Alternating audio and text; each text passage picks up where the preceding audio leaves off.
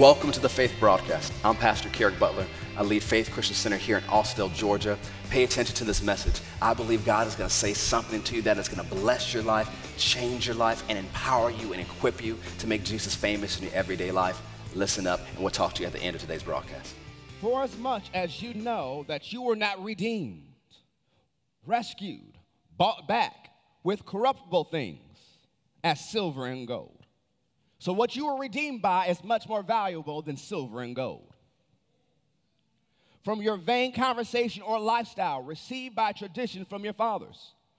But here's what you were redeemed by, bought back by, rescued by the precious blood of Christ, as of a lamb without blemish and without spot, who verily was foreordained before the foundation of the world but was manifest or revealed or made public in these last times for you who by him do believe in God that raised him up from the dead and gave him glory, that your faith and hope might be in God.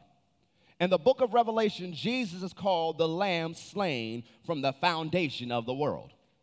So God foreordained or picked and planned before the world began that Jesus would pay the price to rescue us from our sins and from the powers of darkness. See, that is good news in multiple reasons. Theology, and our theology is great news, but also in our everyday life.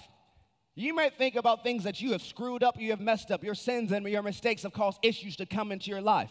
But just based on this verse alone, we know that God had already planned your comeback before you ever messed up. Before you ever destroyed anything in your life, before the world began, God already had a solution for your failure. God already had an answer for your problem. Doesn't matter how bad you messed it up, before you even got here, before your great great grandmother got here, God says, I already had an answer. I've already taken care of it for you. So when you run into a situation, even by your own creation, stop stressing about it. Go to the one who has an answer before the world began. Jesus the Lamb of God slain before the foundation of the world. So that goes against some people's theology. Say, oh, well, it's the Romans who killed him, it was the Jews who killed him, they're blamed for killing him. No. Jesus made a decision I'm going to die before the world began. Jesus made a decision I'm going to take the place in perfect agreement with the Father. So then you have to understand everything from God flows with that decision in mind. Knowing this, that this was in the foreknowledge and advanced planning of God, there is a scarlet thread that runs all throughout history. As we go through the series, we're going to begin to unravel it. There's a thread that goes through every book of the Bible, every covenant in the Bible. Because it all flows from God making a decision. Yeah, they're going to mess up, but I'm going to take care of their mess up. Before they even screw up, I got it. So there is a thread that runs throughout all of history. See, God has a plan. And as we looked at in our Christmas series, there was a top secret elements of that plan that were hidden in him. Yet through history, God would reveal elements of his plan through covenants and dispensations. Say covenants, covenants. Dispensations. dispensations. Covenants, covenants. dispensations. Now, the word covenant is used 298 times in the Word of God. Sounds kind of important, huh? You know, if God says it once, it's important, but 298 times, that might be a frequent theme with our Heavenly Father. Now, what is a covenant? A covenant signifies a mutual understanding between two or more parties, each binding himself to fulfill specified obligations. It's a legal contract, a binding agreement, a written agreement it also refers to a solemn agreement to do or not to do a certain thing. I'll read through it one more time. A covenant signifies a mutual understanding between two or more parties, each binding himself to fulfill specified obligations. It's a legal contract, it's a binding agreement, it is a written agreement. It also refers to a solemn agreement to do or not to do a certain thing. One of the things you should note that shedding of blood was the common denominator of various covenant ceremonies. Shedding of blood was the common denominator of various covenant ceremonies. Now, let me give you a definition for dispensation. A dispensation is a plan or method to reveal the mind and will of God. A plan or method to reveal the mind and will of God. It is a system of revealed promises regulating human affairs. It is a system of revealed promises regulating human affairs. Now, the Hebrew word for covenant is defined as a compact made by passing between pieces of flesh, which implies the thought of cutting a covenant. The Hebrew word for covenant is defined as a compact made by passing between pieces of flesh, which implies the thought of cutting a covenant. So now let's look at some of the covenants and dispensations through the Word of God. Remember, today I'm just laying the foundation for us. Because one thing to really understand the gospel, we have to understand that the fourfold gospel sits squarely on the Pentateuch. It sits squarely in the first five books of the Bible. The first covenant in the Bible was the Edenic covenant, which was established in the dispensation of innocence, which is the shortest dispensation. This covenant reveals God's purpose in the creation of mankind. So go to Genesis chapter 1, verse 26. Let's go back to the beginning.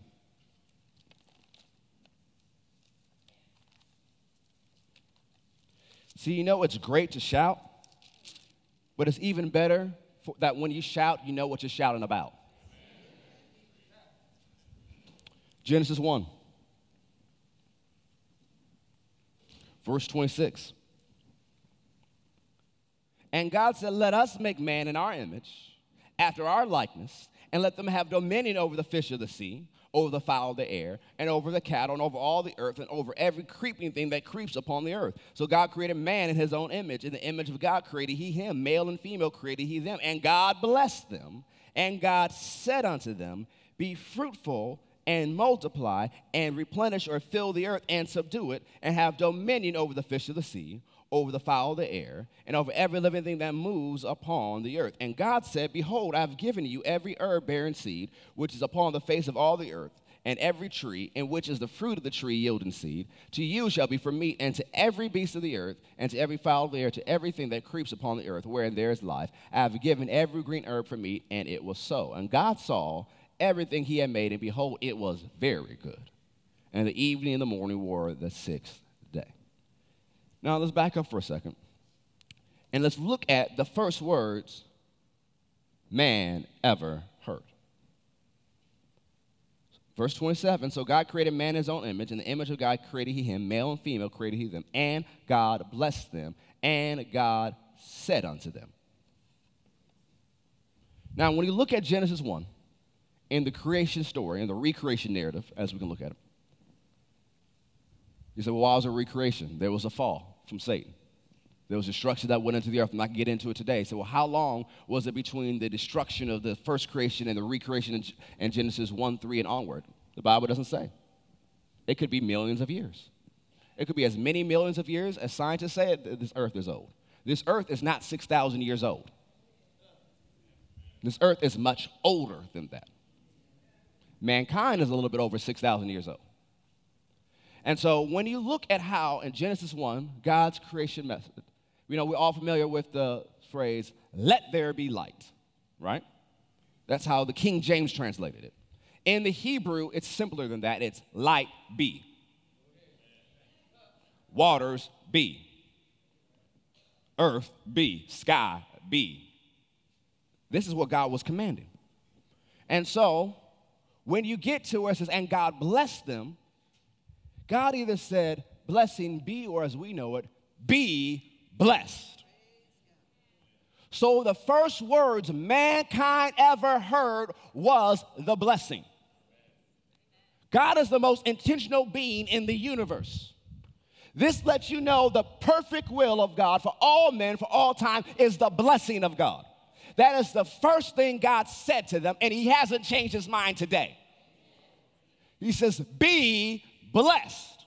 Then be fruitful and multiply and fill the earth and subdue it and have dominion over the fish of the sea, over the fowl, and over every living thing that moves upon the earth. So now go to chapter 2, verse 15. One of the things you see in Genesis chapter 1, you see a highlight of the first six and seven days of creation. Then you get into the middle of chapter 2 and you go back to day six. And you see more details of what God did on day six.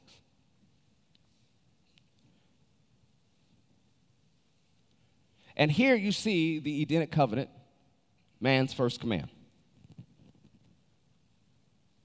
Verse 15 And the Lord God took the man and put him in the Garden of Eden to dress it and to keep it.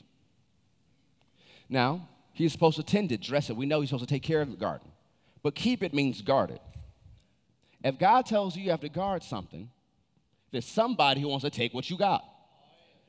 This is Adam's first hint. There is a serpent coming, there is a snake coming. There's somebody who wants what you got. The serpent did not care about the garden, he did not care about the fruit of the garden. He wanted the glory that was on man. He wanted the dominion that man had. Why? Satan, the serpent, used to have glory. He used to have authority. He was kicked out of heaven, and when he fell, the glory left him. But then after his fall, God creates this being that's higher than him, that has the same glory of God on him. And God gives him dominion over the entire planet. Adam was the God of this world. Well, Pastor, that's a strong statement. How do you know that? 2 Corinthians 4 4. It calls Satan the God, lowercase g, of this world. How did he get that? Adam. When Adam sinned, he gave his authority over to the devil. So when God created man, he blessed him, gave him glory, gave him authority, and put them charge of the whole earth. And he said, Take care of this garden. Guard this garden. And of the tree of the garden you may freely eat. But the tree of the knowledge of the good and evil, you shall not eat of it. For in the day that you shall eat it, you shall surely die. So God says, enjoy everything. You can eat any tree of the garden. There's just one you cannot. Now, that doesn't mean he was not supposed to touch it. He said, well, Eve said he wasn't supposed to touch it. Yeah, Adam added to the commandment. God said, don't eat it. But God told Adam, you are to dress or take care of the garden and guard it. So if he's dressed and take care of the garden, he has to take care of that tree too, right? Because if he didn't dress it, then he's ignoring what God told him to do first. So he was supposed to harvest from that tree, but he was not supposed to eat of that tree. His harvest of that tree belonged to God. It sounds like the tithe, doesn't it? That's a portion of your work doesn't belong to you, it belongs to God. And so the first violation of covenant is also the violation of the tithe. He took what God told him not to touch and partook of it because it looked good. See, that extra 10% does look good. But the violation of it is costly. So go to chapter 3, verse 6. So, this first Edenic covenant, it's the blessing, it's the glory, it's dominion, it's a good life. There was no lack at all. Adam didn't even have a concept of lack. See, there be people who prosper today, but they have a concept of not having enough. Adam had no concept of not having enough. There are people who are healthy today, but have the concept of being sick or in pain. Adam had no concept of sickness. What do you mean, catching a cold? What? What? What's that? What do you mean, my knees hurting? What? what? It was no concept. It was abundance. It was heaven on earth. It was the glory of God. It was the dominion of God. It was the perfect setup. But verse 6 and when the woman saw that the tree was good for food, and it was pleasant to the eyes, and a tree to desire to make one wise, she took the fruit thereof and did eat it, and gave it also to her husband with her, and he did eat it. So you can't follow narrative. So Adam wasn't at the side of the garden, he got tricked. No, Adam was right there. They both were right there. So Adam didn't do the job of guarding his house. He let some serpent come up and talk to his woman. And he said nothing. Adam could have said, dude, get out. And the end of the story had been done. We'd all be in the Eden today. But he did it. He didn't guard his house. And Eve didn't guard her thoughts. Because she looked at the fruit. She could have said, No. God said, No, I ain't going to look at this fruit. Get out of here. And the thing would have been done. She looked at the fruit. It looked good. It seemed appealing. So she partook it. So you got to be careful what you look at. Because everything that looks good ain't good for you. And everything that looks good is not always what it seems to be. That should help some single people out in here. Oh, they look good. Well, well even Satan can come as an angel of light. You have to be careful what you look at because you keep looking and looking and looking, you're going to desire it and you're going to act on that desire. You have to learn how to turn your focus and your attention. Because whatever you focus on will grow bigger in your eyes. So we see Adam and Eve violated God's command and thereby broke their covenant with God. God says, On the day you eat of that fruit, you shall surely die. So when they partook of that fruit, they died spiritually. Spiritual death is separation from God. When they sinned, they separated from God. The glory lifted off of them, and then you see they were naked. They knew they were naked. Why? The glory covering had lifted off of them. They were separated from God. They are now ashamed. They are now afraid, and now they're hiding. They had no concept of shame before. They had no concept of fear because they were in the glory of God.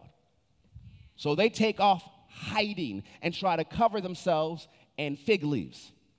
Do you know how itchy and uncomfortable that must have been?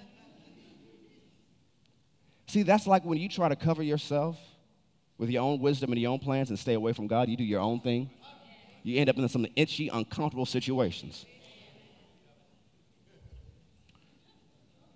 So they sinned. They're separated from God. The life force that was continually flowing into them has been disconnected. Now, they had received so much life force beforehand that it took Adam over 900 years to die. But when he sinned, he died spiritually. And it set up the process of his physical body will eventually die. I say sin, death entered into the earth because death came into the earth through sin. All the manifestation of death came into the earth.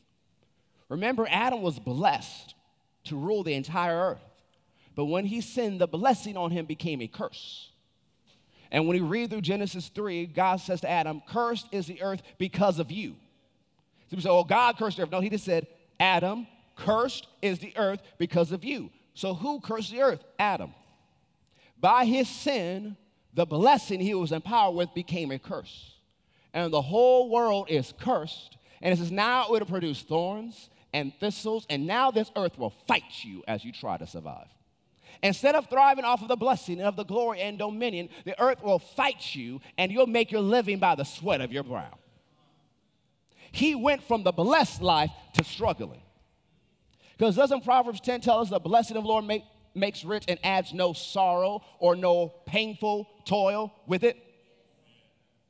So he was enjoying the rich, blessed life, but when he fell, now he's got to toil painfully. Now there is sorrow. as they violated the Edenic covenant. The blessing on Adam became the curse. Instead of the blessing flowing from him, now the curse, the, which is the empowerment to fail, flows from him. But although things look bleak, because now Satan's got the authority, now Satan's got the dominion. Now, instead of Adam and Eve having a benevolent, loving God, they now have to bow the knee to Satan and things look bleak. So at this point, a new covenant is cut in the earth. This covenant includes God's judgment on sin, but also the promise of a future redeemer. Remember, God already planned for a redeemer. So he begins to announce in chapter 3, verse 15, and I will put enmity between you and the woman, and between your seed and her seed. Women do not have seed, so this is speaking to how supernatural way the Messiah will come into the earth. It shall bruise your head, and you shall bruise his heel. This is also speaking to the crucifixion, how Jesus' heel was bruised, how he was crucified. But it's also talking about the dominion the Messiah will walk in because he'll stomp all over the devil's head. Skip down to verse 21 of chapter 3. Unto Adam also and to his wife did the Lord God make coats of skins and clothe them. So he says, This fig leaf outfit is ridiculous. So here's some new clothes that aren't going to chafe you like those leaves. But notice, in order for God to make these skin coats from animals, animals had to die. Blood was shed in the cutting of this next covenant. Now, why was blood shed? So that Adam and Eve could be covered. All the covenants in the Old Testament is for the purpose of covering up, covering sin. You'll see throughout this covenant as we go through these series that why do they have to cover up sin? Because God is so good and God is so holy. His glory, as it is creative of good, is as destructive of evil. Adam and Eve can't come into God's presence anymore because of sin. So there has to be some bloodshed to cover them up so they can come into God's presence. Think about parents that say you have a little kid and somehow they hurt themselves. It is in your mindset to pick them up and bring them close to your chest, right? After Adam and Eve fell, if God did that, it would have destroyed them. They couldn't come into the full presence of a holy God. Sin, death, and the curse had changed the image. So now they're covered up because blood was shed. And now they can have a relationship with God. See, one of the things you have to understand that God cuts covenants in the earth so people can have a relationship with Him. So the first sin marked the end of the dispensation of innocence and the beginning of the dispensation of conscience. Now, we call it the dispensation of conscience because man was free to obey the dictates of his own conscience without a revealed code of laws or commandments from God. So they could follow what was in their heart. There's no set law, there's no set commands. It's the dispensation of conscience. Say dispensation, dispensation. of conscience. So we see one of the first acts of this covenant was the shedding of blood. And so, one of the things as we watch here, more of God's plan is revealed. The scarlet thread gets pronounced more and more. So, God is the God who makes covenants, blood seal covenants, for the purpose of establishing a right relationship with us, his children. Now, as you study dispensations, you clearly see man's part and man's failure. Every dispensation, man has a part and man fails. And don't say, see, oh, I know men. No, no, women too. So let me make it clear in this day and age. Every single place, man and woman has a part. Every single dispensation, man and women fail.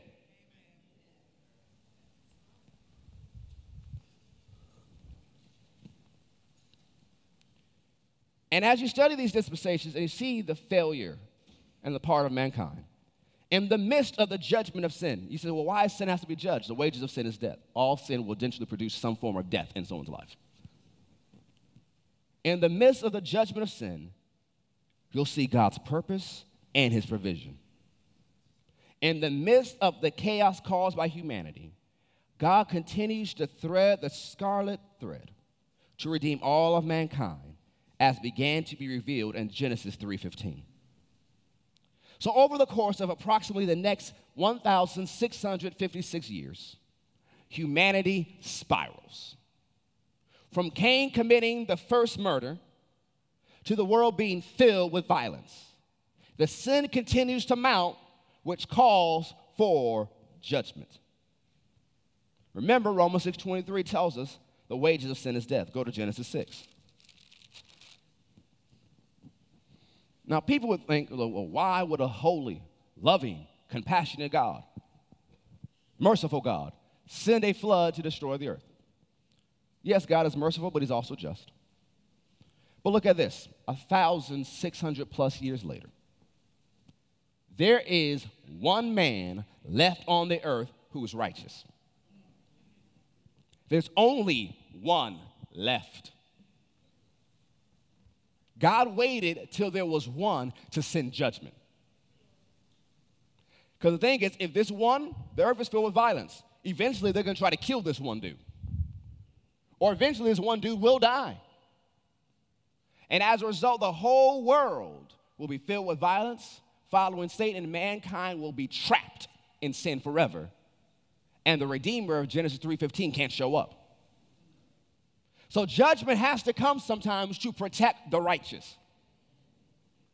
To secure the righteous. Because if judgment doesn't come, sin will keep overflowing and they will destroy the people of God. So judgment had to come. God waited to the last possible moment.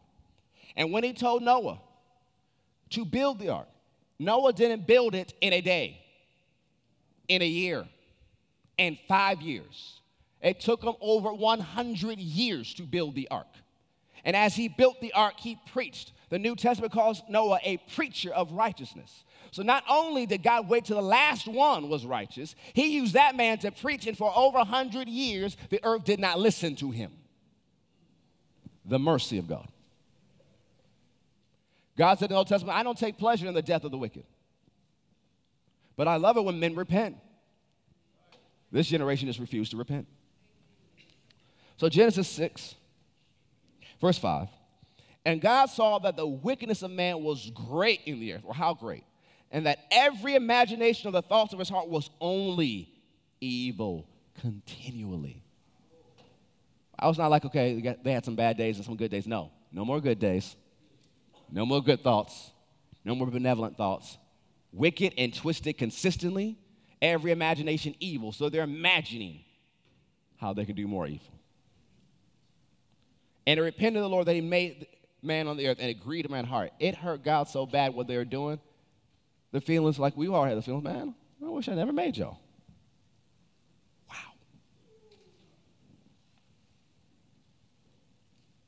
And the Lord said, I will destroy man whom I have created from the face of the earth, both man and beast and creeping thing, and the fowls of the air, for it repents me that I've made them. But Noah found grace or favor in the eyes of the Lord. These are the generations of Noah. Noah was a just man and perfect or mature and upright in his generation. So, in a time of moral decline, of moral chaos, Noah was righteous.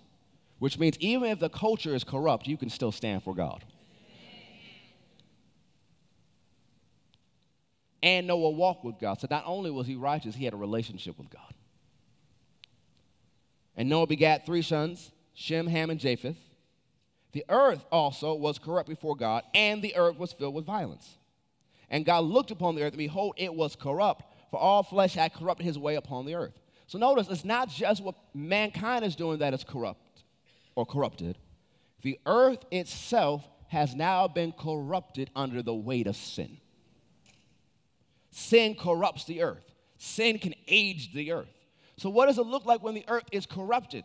The earth responds to corruption. How would it respond? Earthquakes, volcanic eruptions, different natural disasters happening. Why? It's reeling under the weight of sin. Paul even says today that the earth groans for its redemption. It groans for Jesus to come back to redeem it from this weight of sin that's on it. And so, not only is the earth filled with violence, of mankind being violent and murderers, the earth is erupted in natural disasters. Judgment has to come. The overflowing sin of man corrupted the earth. So, we know the story. Noah called the unclean animals two by two. The clean animals, he gathered seven of each and brought them on the ark You know, we all just say two by two because he knows the cute Sunday school story. But the, the animals that he wasn't supposed to eat, it was two by two. Where the clean animals that he could eat and that can be sacrifices were by sevens. So he gathers them upon the ark. The rain pours down. No one believed Noah. They thought he was crazy. This old man saying it's going to rain. It's never rained before. See, sometimes faith will make you look crazy until it begins to rain. And so God shut the door of the ark. It rained for 40 days, 40 nights. It says gushers opened from the earth. Water came from the bottom, water came from the top. The whole earth was flooded. The windows of heaven, it says, was open. The earth was flooded. And it went at least 15 feet higher than the highest mountain. Do you mind if I take a side journey real quick? Remember how Malachi 3 says, if you're a tither, the windows of heaven are open, he pours out a blessing there's not room enough to receive? That's the same phrase for windows of heaven as you see in Genesis 6, which means the blessing God pours out in your life can be higher than 15 feet higher than any problem that ever shows up in your life. So you can take that. Now back to this. Y'all seem to like that part. so the flood waters go. But after 40 days, 40 nights doesn't mean that the water disappeared. It took days for the water to reside. Think about the whole earth is flooded, it's gonna take some time for stuff to dry up. So they're on this boat for a long period of time. Eventually, the ark sh- settles on a mountain, and the water keeps going down and down and down, and vegetation begins to grow again. In Genesis 8, verse 18, and Noah went forth, and his sons, and his wife, and his sons' wives with him, every beast, every creeping thing, every fowl, and whatsoever creeps upon the earth after their kinds went forth out of the ark. And Noah built an altar unto the Lord, and took of every clean beast, of every clean fowl, and offered burnt offerings on the altar. So if he's offering burnt offerings, blood is shed, right? And the Lord smelled a sweet savor. And the Lord said in his heart, I will not again curse the ground anymore for man's sake, for the imagination of man's heart is evil from his youth. Neither will I again smite any more every living thing as I've done. While the earth remains, seed time and harvest, the cold and heat, and summer and winter, and day and night shall not cease. And God what? Blessed. Once again, you see God's determination to bless mankind. Noah and his sons, and said unto them, Be fruitful and multiply and fill the earth. Wait a minute, you know how there was a uh, heresy and error preached for hundreds of years saying that God cursed Ham. But Ham, one of those kids, God blessed him. So everything you heard about the curse of Ham is lie from hell of twisted doctrine. You keep reading chapter 9, Ham was never cursed. Canaan was cursed. So people use the curse of Ham to preach. That's why black people should be enslaved. Black people did not come from Canaan. Africans did come from Ham, but not Canaan. So the thing is, before you watch some YouTube video and get confused and they twist your doctrine and make you leave Jesus,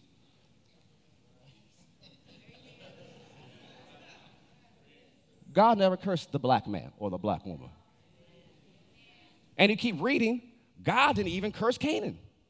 Noah did. Read the Bible. Don't let people who don't know the Bible, who want to trick you and steal your money, tell you what the Bible says. Be fruitful, multiply, fill the earth, and the fear of you and the dread of you shall be upon every beast of the earth. So you keep reading as God reiterates their commands. You see here, God tells them, this is what you're to do, this is what you're not to do. One of the things you see here, he says, You shall not murder. If someone murders someone, their life is to be taken. And he tells them, Be fruitful, multiply, fill the entire earth. So, if to fill the entire earth, you can't stay in one spot, you have to go around the whole planet. And he see in verse 11, I will establish my covenant with you, Noah, you and your sons. And he says, the token of this covenant, the Noahic covenant, the new covenant God is cutting in the earth, the token of the covenant is the rainbow. So every time you see the rainbow, you remember I'm a covenant making God. Every time you see the rainbow, just know the earth will never be destroyed again by water. Now, the earth will be destroyed again in the future, a long time from now, but it's gonna be by fire, not by water. God said, I will never destroy the earth again by flood. So the rainbow is a symbol of God's covenant that he's a covenant making, covenant keeping God. So not only are there rainbows on earth, although they're beautiful to look at, it's a reminder anytime you see it, my God is a covenant making God. But also, when you read the book of Revelation, there's a rainbow that's around the throne of God. So not only does it have a token of the covenant on earth, there's a token of the covenant in heaven as well. So God cuts a new covenant with Noah. And he tells them and his descendants, fill the earth, be blessed, rebuild this earth. But as we said, in every dispensation, man has a part and man fails. So we get into the new dispensation with the Noahic covenant. This is the dispensation of human government. This human government was man govern himself with God's law.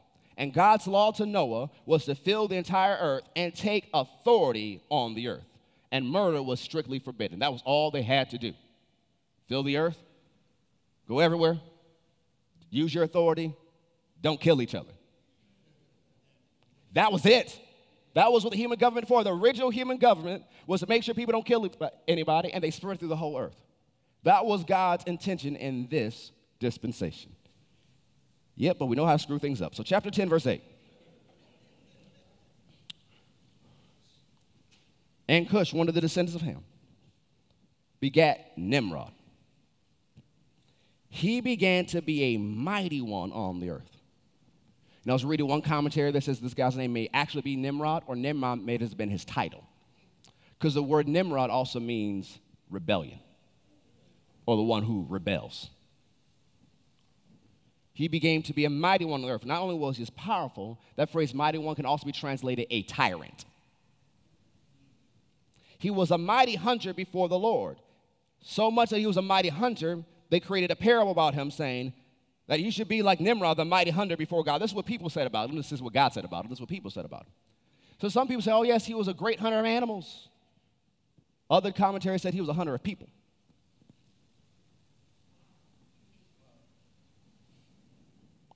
And the beginning of his kingdom was Babel, the city of Babel or Babylon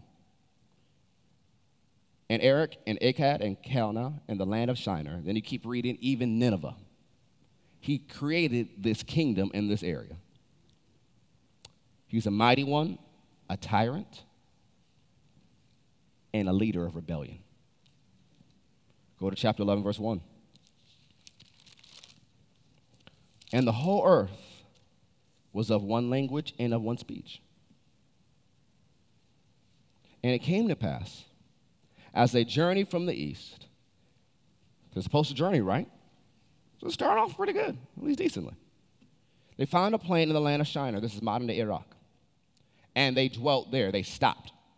They didn't stop for a little while. Let's rest, catch our breath. Now let's just set up camp here. And they said one to another, Go to, let us make brick for stone, and slime have they for mortar, and burn them thoroughly and they had brick for stone, and slime they had for mortar. And they said, Go to, let us build us a city and a tower, whose top may reach unto heaven, and let us make us a name, lest we be scattered abroad upon the face of the whole earth. Now, God told them to fill the earth. Instead, they rebelled and decided to settle in one location and build a city and a tower. Now, why a tower? It's not like God is against skyscrapers. Why did they want to build a tower? Notice it says it was to reach into heaven. So, in their minds, it was to avoid another flood judgment. They know how high the waters reached. So, look, guys, let's get together. Let's build a tower higher than the flood. But if we keep building, we can reach heaven where God resides and we can declare war against him. So when it's the Tower of Babel, it's not just a skyscraper, it's direct rebellion against what God said. It's to wage war against God, and it's to avert any judgment from their decisions. In essence, they were saying, let's do this so we don't have to do what God said. So they kept building and building and building and building and building.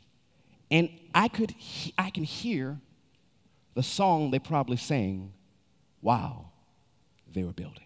So they built and built and went higher and higher for the dream that was in their heart to rebel against God. It was never high enough. It was never enough. And they kept building and building and building, united in their effort to rebel against God. So God came and took a look at the tower and says, They're united. They'll keep building and staying here forever because they're in unity. And so it says that I will change their languages so that they may be scattered abroad upon the face of the earth. The original plan of God wasn't for them to be scattered, He said to fill the earth. But they said, We don't want to be scattered. So God said, Well, you can have what you say. So it says, God cursed Babel. Now, more accurately, what happened? he said Babel to the tower. The word Babel means confusion. So they kept building, singing, Never enough, never enough, never enough. I can hold all the stars, all the gold, the towers of gold is not enough, never enough, never enough. Confusion. And all of a sudden, they started speaking all these different languages. And they pair off with the groups that speak the same language, and they disperse throughout the earth.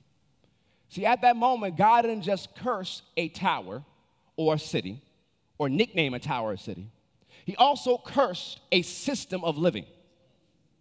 He cursed the Babylonian system that is still at work today. What is the Babylonian system in summary? Meeting your own needs without God. Trying to do your own thing, live your own life, not caring what God has to say about it, and sometimes in direct rebellion to what you already know God says about it. All these isms that flow throughout different philosophies of man flow from the Babylonian system, saying, I'm going to do my own thing without God. You know, I was watching this documentary a number of years ago, and they asked, they asked this practicing Satanist, this is, what do you think was the most demonic song of the 20th century? And he didn't even blink, he said, Frank Sinatra's, I did it my way. He says, that is the message of our movement. Do what you want to do. That is the Babylonian system. And anybody who lives off the Babylonian system philosophy of meeting your own needs without God, you can go high. You can keep going higher and higher. But eventually, you'll reach the cap of Babel, the cap of confusion, because that way of life is cursed. That's how you see people rise higher and higher, and all of a sudden they fall. Like, what happened? Yesterday they were doing great, but now they are plummeting they reached the cap. That system or that way of life is cursed. So now man spreads throughout the earth.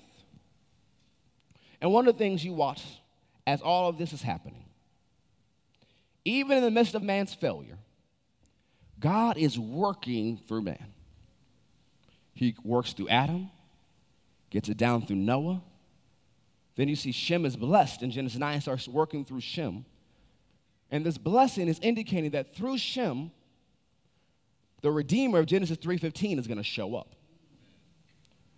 So time goes by, and a man named Abram is born, a descendant of Shem.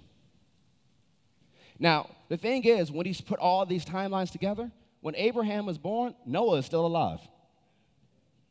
When Abraham was born, Shem is still alive. So it's not like the people on earth did not have a witness of what God actually said. The people God said it to were still here. So God appears to Abram. Chapter 12, verse 1 Now the Lord had said unto Abram, Get thee out of your country and from your kindred and from your father's house unto a land that I will show you, and I'll make of you a great nation, and I will bless you, and I'll make your name great, and you shall be a blessing and I will bless them that bless thee, and curse him that curses thee. In you shall all families of the earth be blessed. Once again, we see God's desire to bless humanity in God's covenant and dealing with Abraham. A covenant is a bond that commits you to another. A covenant is a bond that commits you to another. God is telling Abraham, who's right now named Abram, I am committing myself to you. What am I committing myself to do to you? Bless you.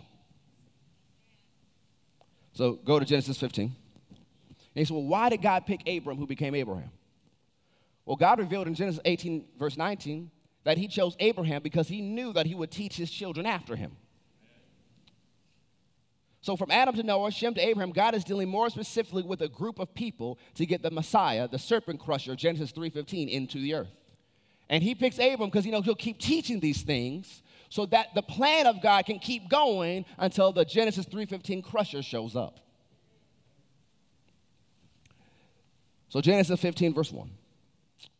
After these things, the word of the Lord came unto Abram in a vision, saying, Fear not, Abram, I am your shield and your exceeding great reward. And then Abram said to God, Lord God, what will you give me? See, and I go, child, yeah, I'm blessed. Yeah, I got this money, but I don't have an heir. And as the conversation goes on, God says, Abram, step outside your tent. Look at the stars. Can he number them? No. So shall your seed be. Other place says, look at the sand. Can he number that? No. so shall your seed be. And notice what happens in verse 6. And Abram believed the Lord, and he counted to him for righteousness. One of the things you see that's primary about the covenant that God made with Abraham, it's not based off of really Abraham's obedience. Because Abraham definitely wasn't perfect. It was based on will you believe? This is a covenant of promise. The Abrahamic covenant is based on will you believe? And Abram believed God, and it was counted for him as righteousness because he believed. And so God cuts a covenant with Abram.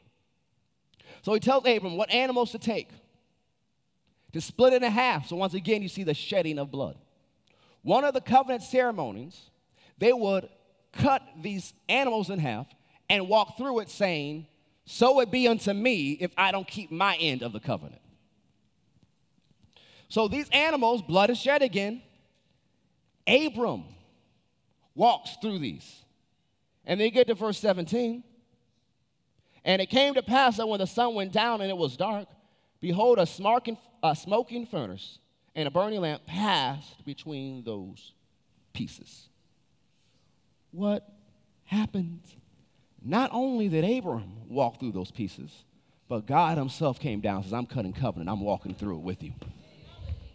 He said, I'm committed myself to you I've made a covenant, I cut through it. And some people even believe that when the smoking furnace came through was the manifestation of the glory of God, that Abram could see those footprints in that blood. So, what's happening? The scarlet thread is being established even more. So, God cut this covenant with Abram. Blood is shed again as God cuts the covenant with Abraham. This marks the dispensation of promise. God deals with Abraham based on his belief in his promise. Now, one of the things about covenant, you have to understand this. In covenant, what one party is willing to do, the other party has to be willing to do. Covenant, you stop living for your own goals, and it's not two different people. Where covenant is concerned, one plus one equals one. So Abram is to now live for God. And God is now to live for Abram. They're one where covenant's concerned. So that's when you understand that, you can look at Genesis 22 with a different light. As I begin to close here.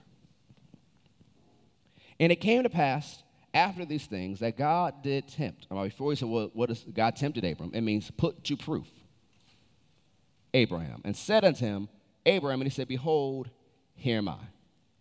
So this is take now your son. Pay attention to this language your only son Isaac. Remember, covenant is a legal contract. Abram, take your only son, the son of promise, take him, whom you love, and go into the land of Moriah and offer him there for a burnt offering upon one of the mountains, which I will tell you of. Now, why would a loving God, who's so compassionate, tell Abraham, his man of the earth, to offer his only son? Keep reading. So Abram, by this point, has grown up in God. He believed God. And so he didn't argue. He said, okay, let's go. Like, well, what in the world did Abraham believe to not even put up an argument or a fuss? Well, Hebrews 11, 17 said, By faith, Abraham, when he was tried, offered up Isaac, and that he received the promises offered of his only begotten son, of whom it was said that in Isaac your seed shall be called, accounting that God was able to raise him up from the dead, from whence also received in the figure. Now, from what we know this far in the biblical narrative, no one's been raised from the dead. But in Abraham's mind, well, God can raise him up. Because God told me that through Isaac, all the world will be blessed. Through Isaac, we'll become a great nation. Through Isaac, stars in the heaven, sand as the seashore. So, for that to happen, if I have to offer Isaac, God has to raise him up. Remember, this is a dispensation of promise. It's about Abraham. What will you believe? And so, how do you know Abraham believed besides Hebrews? When you look at, you keep reading through chapter 22, he tells the guys who go with him, says, Y'all stay here. Me and Isaac are going up there and we're coming back again. But God just told you to offer up Isaac. They don't know what God said. Abraham knew, but Abraham's faith was we both coming back down. First words of faith. As they're walking up the mountain, Isaac has been through many sacrifices before. Some commentator says he's between the age of 13 and 40 at this point. He's been through several sacrifices. He knows it. So he's walking along saying, Hey, Dad. Abraham's like, What's on? We're missing something. See the knife, see the rope, see the torch. Where is the sacrifice? Second words of faith. My son, God will provide himself a lamb. Abraham said, God will provide himself a lamb. So you get to verse 9. And they came to the place which God had told him of. And Abraham built an altar there and laid the wood in order and bound Isaac his son and laid him on the altar upon the wood. And Abraham stretched forth his hands and took the knife to slay his son. Stop right there. Isaac is between the ages of 13 and 40. He could have fought off his old man. Abraham at this point is over 100. I'm sure Isaac had a good fighting chance. but notice here Abraham was willing to offer his only son, and Isaac was willing to be offered. In this covenant between Abraham and Isaac and God, there's a father willing to offer his only son whom he loves. And there's a son who's willing to offer himself. And as Abraham lifts up the knife to slay his only son he loves, the angel of God says, Hey, don't touch him. I know you fear God. There is a ram in the bush for you. And Abraham named that place Jehovah Jireh. See, Jehovah Jireh is the name of God, but there's times in the Bible you see they name places where God showed up and proved himself. So some of you have some circumstances in your life you need to rename. Says, oh, this is my area of lack. No, this is my area of Jehovah Jireh, because God's gonna show up and prove himself in this area for me. So, but back to this verse. God reiterates his promise in your seed shall all the nations of the earth be blessed. But notice, Abraham told Isaac in his second words of faith in Genesis 22 that God would provide himself a lamb. But God gave Abraham a ram. But that's still what Abraham said did come to pass. Because John chapter 1, verse 29. The next day, John the Baptist sees Jesus coming to him and says, Behold the Lamb of God which takes away the sin of the world. God provided himself a lamb. John 3:16 For God so loved the world that he gave his only begotten son. Before you keep reading, he gave his only begotten son because Abraham offered up his only begotten son. This is covenant talk. God could legally get Jesus into the earth now because he had a man that was willing to give up his son. And whosoever shall believe in him should not perish but have everlasting life. So notice salvation is not about works, it's about belief. It stems from the Abrahamic covenant. Abraham is not about what you do, it's about what will you believe. Today is not about what you do, it's what will you believe. Go to Galatians 3. Let me wrap this up real quick. Know y'all want to shout after all this teaching. Go to Galatians 3. Galatians 3, verse 8.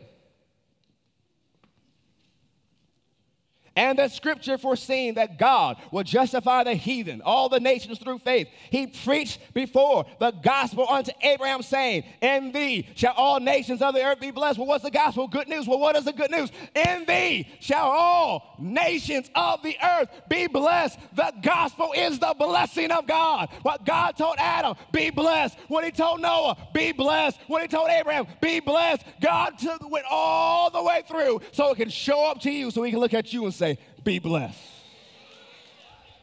The gospel, the good news, is the blessing of God.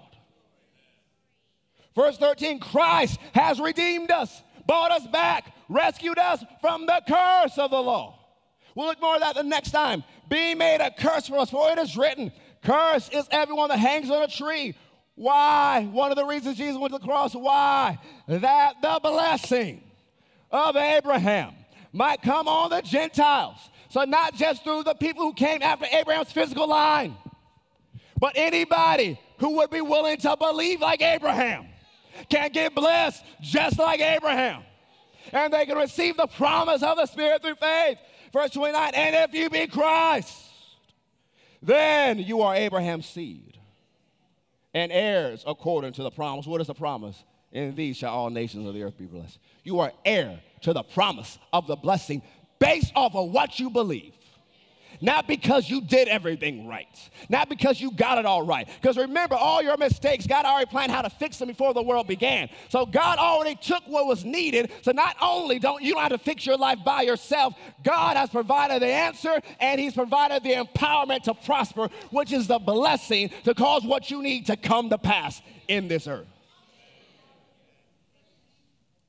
It's all throughout the Old Testament and the New Testament. It's God's will to bless you. God is determined to bless you. It talks about the word mercy in the Old Testament, the word hesed. One of the definitions, it's a covenant determination of God to bless you. God is determined to bless you. Why? He loves you.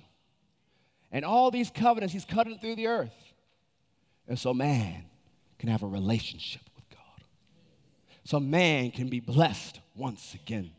So, Pastor, I thought the gospel was Jesus dying for our sins. Yes, it is. That's the blessing. Because Acts 3:26, unto you first God, having raised up his son Jesus, sent him to bless you and turning away every one of you from his iniquities. The blessing begins by turning you away from your sin and continues to bless you in an ever increasing measure. The greatest story ever told follows the scarlet thread and God's great desire to bless all humankind. The blessing doesn't come on us because we did what was right, it's because we believe what's right. Because Jesus did what was right, and we chose to believe. What will you believe? Will you believe that your own works are enough to get you blessed? Or will you believe that Jesus, through his work on the cross, did a good enough job so that you can be blessed? Will you trust in his ability or your ability? Will you be like those at Babel, struggling on their own to build things that they say is never enough? Or will you get into the one who is more than enough and access what belongs to you because you have a covenant with God? As we'll keep going through the series, Jesus came to cut a new covenant that's not based on man's obedience but it's based on his obedience. And see, the covenant, I'm getting ahead of myself, but the covenant, the new covenant that Jesus came to cut, is between him and the Father, not even you. You're the benefactors of the covenant. But God and Jesus cut a covenant between themselves. It's not gonna matter anymore what man does. What they do is not gonna determine if they're going to heaven or hell. All they have to do is believe. I'll take the hard part. I'll do the hard work. I'll be the lamb. I'll take their place. All the sins of the world. So you can't say people go to hell for drinking. People go to hell for smoking weed. People go to hell for sexual immorality. People go to hell for abortion. People go to hell for all these reasons. No, they don't. First John says Jesus was the Lamb of God who was a propitiation or the atoning sacrifice for our sins. He paid for every single sin. So people can't say, well, God sent that person to hell. God does not send anybody to hell, but people send themselves all the time. God is not sending them, people send themselves. We'll say, Pastor, then what sin takes people to hell? Not believing on Jesus. That's the only thing. People who refuse to believe on him go to hell. And not making a decision for him is the same as refusing to believe. And see, even for a lot of you who are Christians in here, you believed on Jesus, you're going to heaven. But how much you believe on him and his work that's already finished determines what's manifest on your life now. whether you just believe you'll get the blessing when you get to heaven or heaven will hit your life now on the earth. Stand to your feet. I'm out of time. So, this was part one, the foundation. We'll get into more as we get into the series.